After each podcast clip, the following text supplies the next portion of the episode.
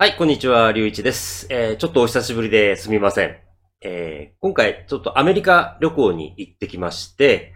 で、それで僕がすごく、これは語学を勉強している人間にとって、とりあえず僕にとって、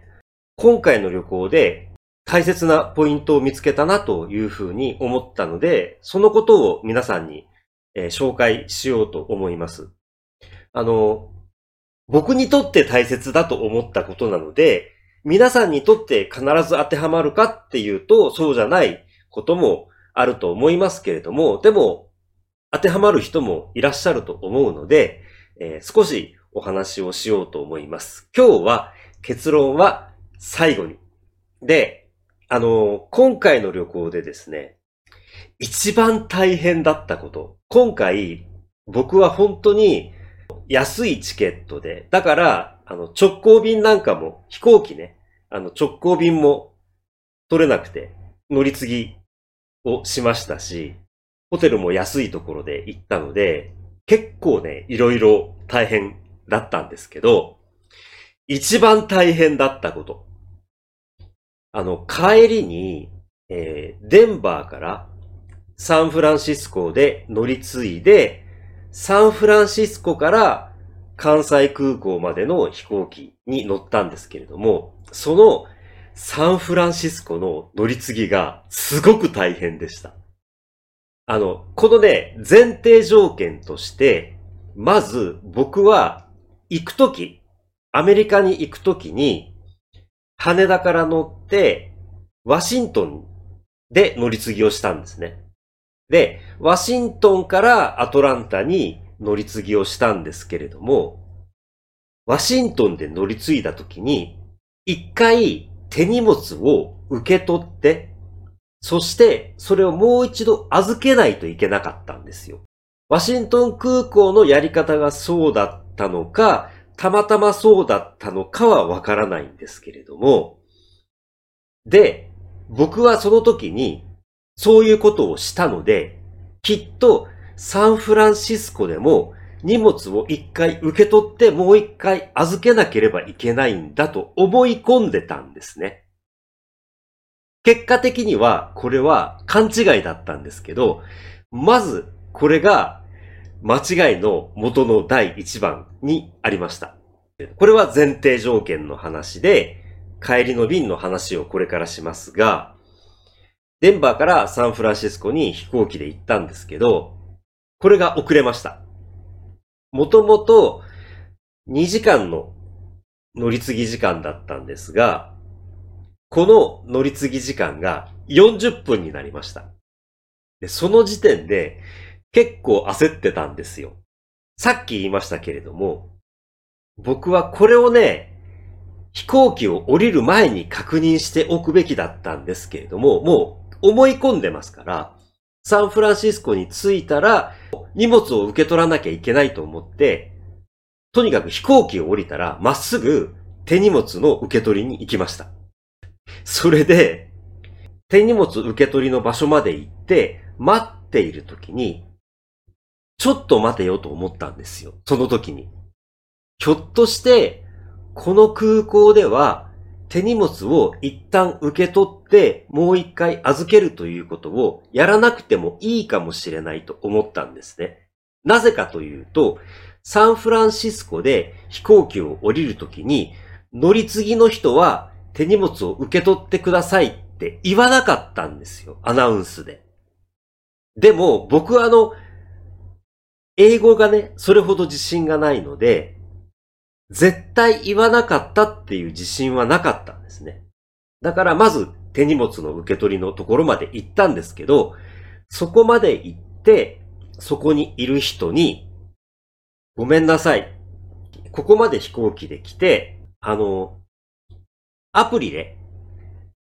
ここまでどういう風に乗った、次どこまで行くっていうのをアプリで見せることができますので、それをそこにいたユナイテッド航空の人に見せて、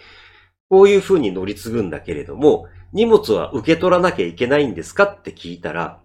受け取らなくていいって言われたんですね。真っ青です。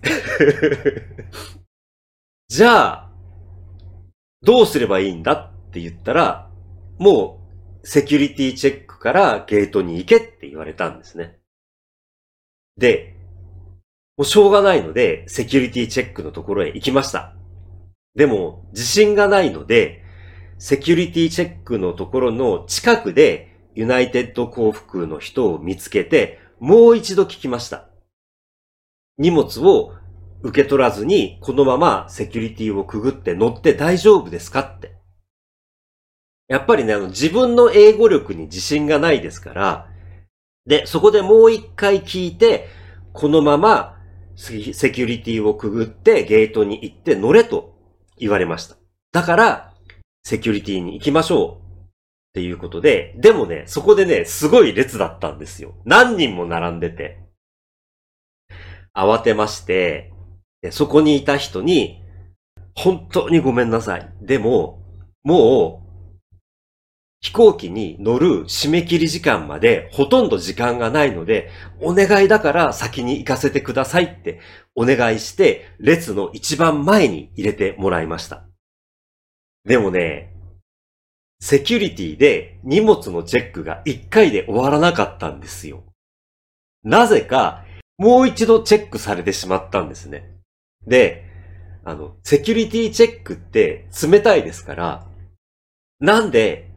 もう一回になるんですかって聞いたんですけど、教えてくれませんでした。しょうがないので、二回目のチェックが終わって出てくるまでずっと待ってて、で、その間にゲートはどこですかっていうことを聞いて、行き先も確認して、で、荷物を受け取ってゲートに向かって走ったんですけど、ここでまた僕が勘違いをしてまして、言われたところに行ったんですけど、そのゲートはなかったんです。で、そこにいる人に、このゲートはどこですかって聞いたら、あっちだよって言われたので、もうしょうがないですから、そこからゲートまで走って、で、ゲートに着いた時に、もうね、締め切り時間を10分過ぎてたんですよ。でも、ユナイテッド航空の人が待っててくれて、名前は何だって、宮崎です。早く乗れって言われて、ギリギリ乗せてもらいました。もうね、本当にドキドキしました。で、結果、僕の手荷物はもうその飛行機には乗ってたんですよ。だからもし僕が乗れなかったら、手荷物だけ先に行って僕が行けなかったということになってしまうところだったので、本当にやばかったんですけど、無事に乗って、はい、手荷物と一緒に日本に帰ってくることができました。あの、締め切り時間を過ぎても待っていてくれたユナイテッド航空の人には本当に感謝していますし、こうやってね、今回、本当に僕が今回思ったのは、わからないことは聞くしかないということなんですよね。恥ずかしいけど、そして、説明してもらって一回でちゃんと聞き取れなかったりしますよね。でも、聞き取れてないって自信がなかったらもう一回聞くしかないんですよ。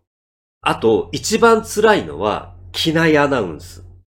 もともと、早いですし、で、音響も良くないですよね。だから、聞き取れないです。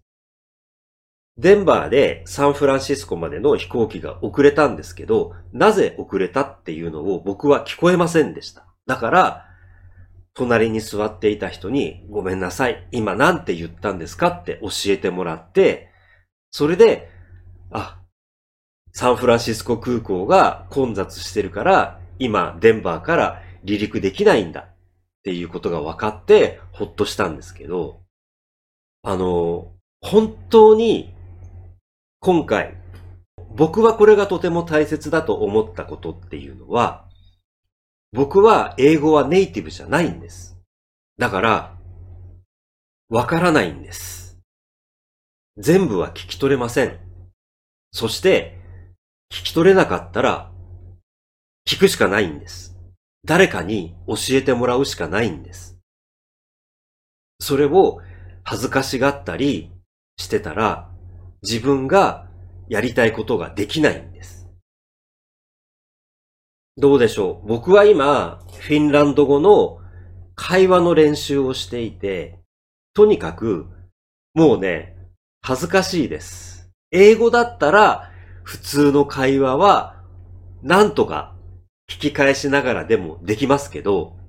フィンランド語はまだ全然その手前なので、とにかくね、辛いです。恥ずかしいです。でも、これを乗り越えなければ喋れるようにはならないので、練習するしかないと思って頑張っています。あの言葉を勉強していて、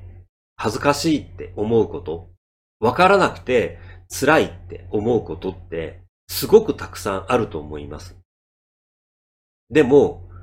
それは、頑張って乗り越えましょう。そして、少し今回、インスタグラムに日本語で投稿をしたんですけれども、日本語を勉強して、日本に働きに来ている人たち、すごく大変な思いをしていると思います。文化とか、人々のやり方とか、すべてが違うわけじゃないですか。全部聞かなきゃいけないんですよ。僕はフィンランドに住むつもりです。でも、それがどれほど大変かっていうことを少し想像することができました。もし僕が本当にフィンランドに住むことになったら、ものすごく大変な思いをすることになるんだなっていうことと、そして本当にたくさんの人に助けてもらわなければ絶対にそんなことは実現できないんだということを知りました。自分一人でなんか絶対にできないです。それを本当に学びました。だから、本当に良かったと思っています。何をしなきゃいけないかっていうことが少し分かったので、良かったと思います。語学の勉強は本当に大変だと思います。でも、その先にすごく楽しいことがあるので、皆さんもどうぞ頑張ってください。僕も頑張ります。僕も今回、英語もまだまだ全然ダメだなと思ったので、もちろんフィンランド語一番ですけど、英語も勉強します。頑張ります。はい。ということで、今日も最後まで聞いていただき、見ていただき、本当にありがとうございました。あの、旅行についてはまた話をすることがあると思います。よろしかったらまたお付き合いください。収録してあるエピソードもありますので、それを編集してアップロードすることもあると思います。それも楽しみにしていてください。皆さんもお体に気をつけて、またお目にかかりましょう。それでは、インフィニッシュ、ラハダンタース。